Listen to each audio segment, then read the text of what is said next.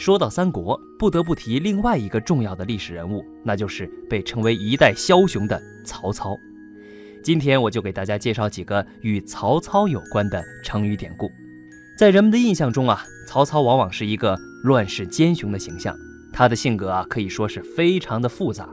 一方面，曹操孔武勇敢，才智过人，比如我们熟知的望梅止渴的故事，就是说啊，有一年夏天。曹操率领部队去讨伐张绣，在大军断绝水源、士兵干渴难忍的危机情况下，曹操灵机一动，想到了用又酸又甜的梅子让士兵们产生想象，进而呢引起他们的条件反射，暂时缓解了干渴之苦，而且也起到了鼓舞士气的作用。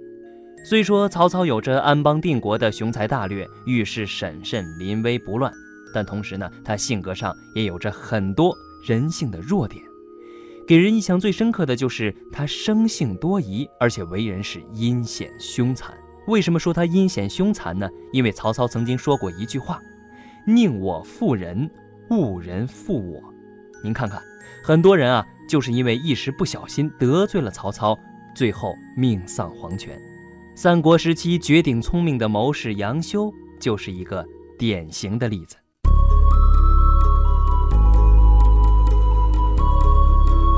魏如鸡肋。三国时期，曹操手下有一个叫杨修的谋士。杨修从小就才思敏捷、机智过人。后来，杨修因为学识渊博，被推举担任曹操的主簿一职，专门负责文书的编纂、整理。主簿大人，主簿大人，请留步。你是大人，小的是替丞相建造花园的工匠，有些问题想请教大人。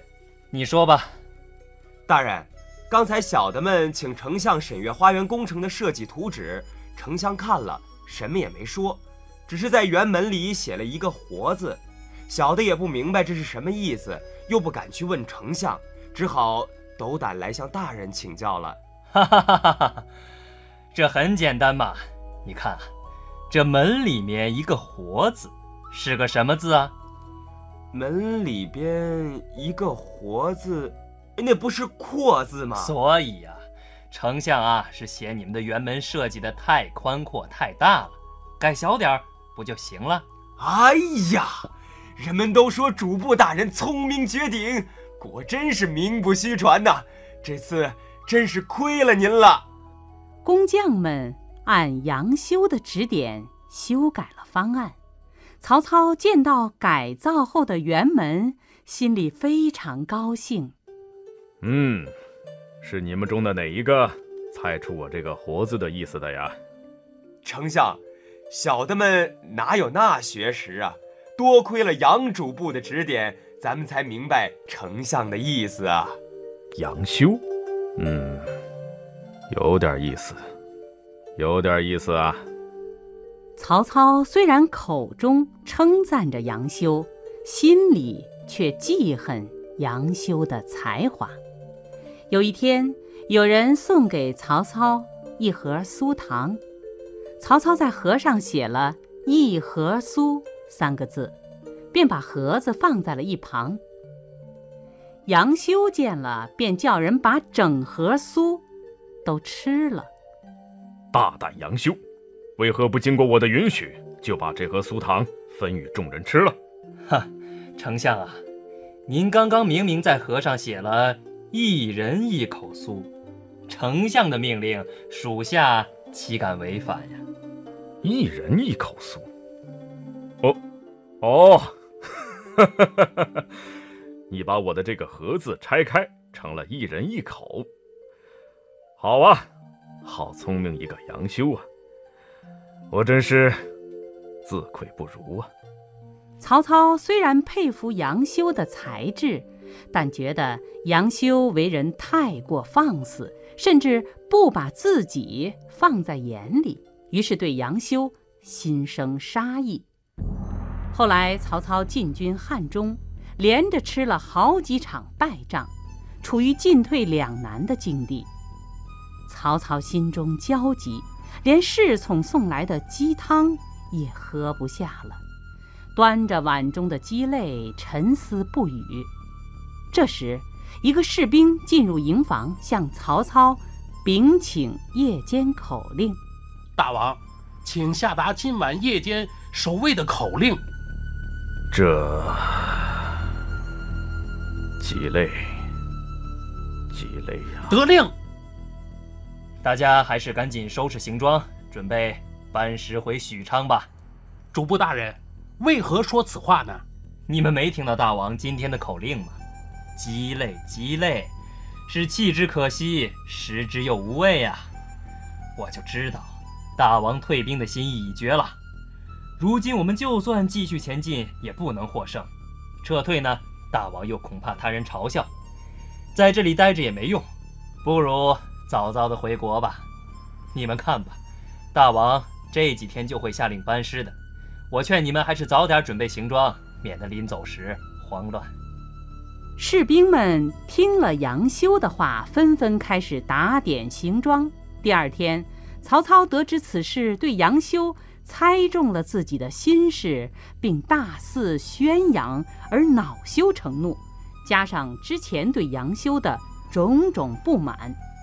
曹操便趁此机会，以扰乱军心之罪，杀了杨修。刚才故事中曹操所说的“鸡肋”，就是指鸡的肋骨。大家可能都知道啊，鸡的肋骨是没有什么肉的，所以是食之无味，弃之可惜。意思是吃起来没什么滋味，但是扔了却又可惜。杨修认为曹操所说的“鸡肋”二字，就是指曹操所处的进退两难的状况。虽然说杨修所说的不假，不过心胸狭窄的曹操是最不喜欢被别人看穿自己心思的，所以杨修是聪明反被聪明误啊，最后遭到了曹操的杀害。成语“味如鸡肋”或者“鸡肋”这个词儿，也因此用来比喻那些没有多大意义而又不忍心舍弃的东西。也可以用来比喻事情不做可惜，而做起来呢却又没有多大好处。比如说，现在数码技术是特别发达，我们使用的很多手机啊，上面的功能特别齐全，什么照相功能、摄像功能、蓝牙、红外、上网等等技术是一应俱全。但是实际上，这其中的很多功能我们平时啊都不大能够用得到。但既然手机上附带了这些功能，不用也可惜了。所以这些平时用不上的手机功能，对我们来说就像是鸡肋一样，食之无味，弃之却又可惜了。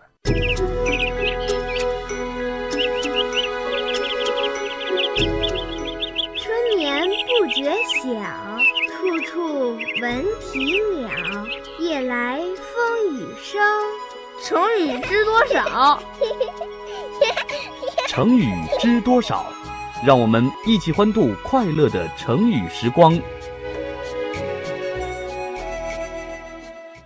魏如鸡肋表现出了曹操心胸狭窄，不愿意被别人看穿自己心思。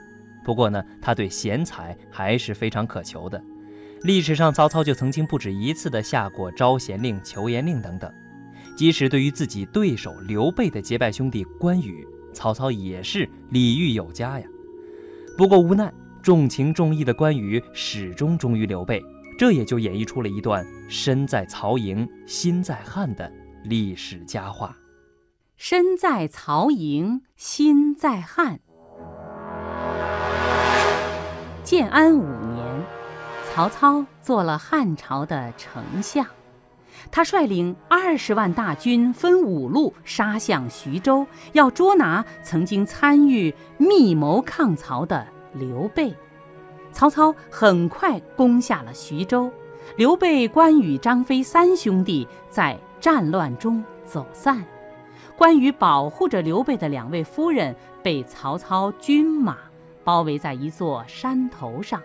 因为爱惜关羽的贤才，曹操于是派张辽前去劝降。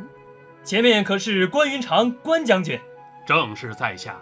文远兄，此番前来是要与我交战的吗？将军多虑了，我只是来跟将军叙叙旧。曹公昨天已经攻破了下邳，还立刻派人保护了刘皇叔的家眷，不许惊扰。曹公啊，是唯恐将军担忧，我特地来给将军报个信儿。哼，曹操这是在要挟我吗？我现在虽然身处绝境，也当视死如归。你回去告诉曹操，我马上下山迎战。将军，如今四面都是曹军，你下山应战必死无疑呀。可是就这样死了，又有什么用呢？将军不如先投降曹公，同时呢，可以打听打听皇叔的音讯。如果知道了皇叔的下落，将军再去投奔皇叔也不晚呀。嗯，言之有理。这样一来，我能有个留身之地，可以保护两位嫂嫂；二来呢，也便于寻找大哥下落。不过，要我投降曹操，我有三个条件。丞相爱惜将军贤才。定会对将军宽容的，将军但说无妨。第一，我只降汉朝，不降曹操。第二，要用皇叔的俸禄来赡养两位嫂嫂。第三，一旦知道我大哥的下落，我马上就要去找他。张辽将关羽的条件告诉了曹操，曹操思考再三，终于答应了。关羽保护着刘备的两位夫人，随曹操前往了许都。一路上，关羽对两位嫂嫂照顾细微，有礼有节，让曹操非常敬佩。到了许都之后，曹操对关羽三日一小宴，五日一大宴，更在生活中对关羽照顾有加。将军，上次。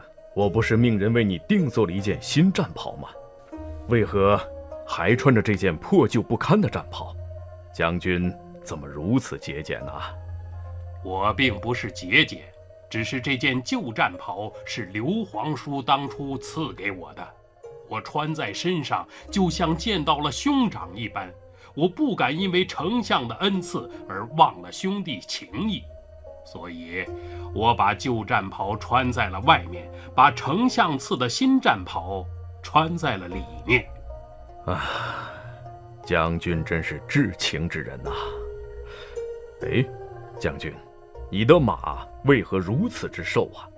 这马跟随我多年，只因为我身躯高大，身体颇重，这马常年劳累，所以这么瘦啊。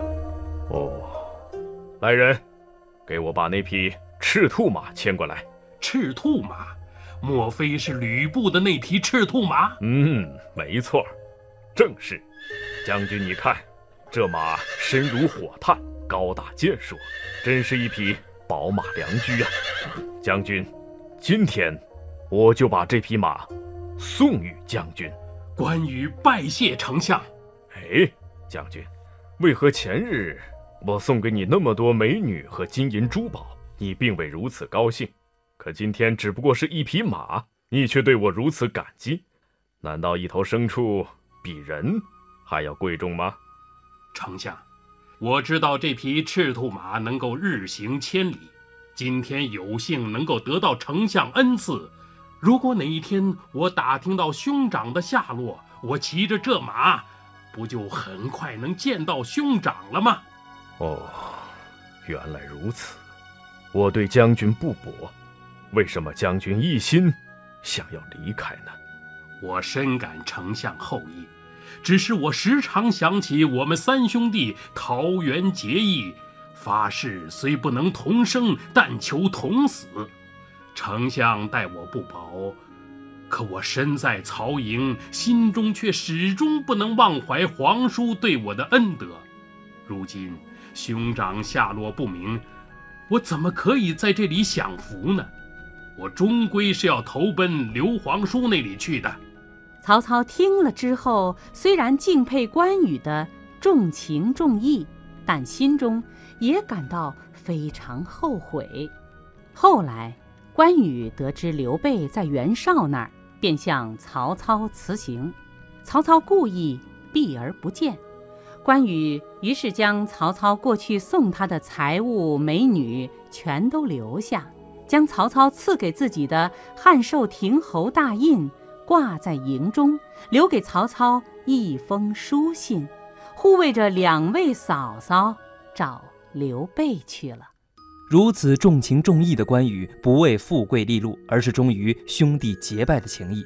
所以，尽管曹操对他礼遇有加，他最终还是骑着曹操送给他的赤兔马，千里走单骑，去投奔自己的结拜兄弟刘备。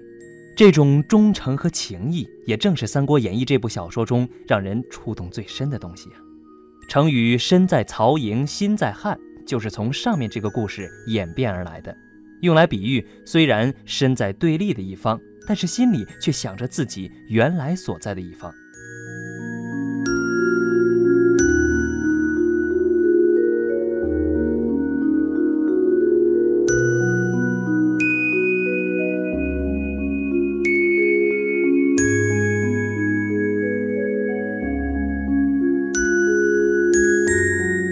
曹操啊，可以说是一个文武全才。他不仅在战场上骁勇善战，而且呢还多才多艺，尤其是在诗文方面还颇有才华。都说虎父无犬子啊，他的儿子曹植似乎也继承了父亲的诗文才华。曹植下笔成章，成为了当时著名的文学家，也因此是深得父亲曹操的喜爱。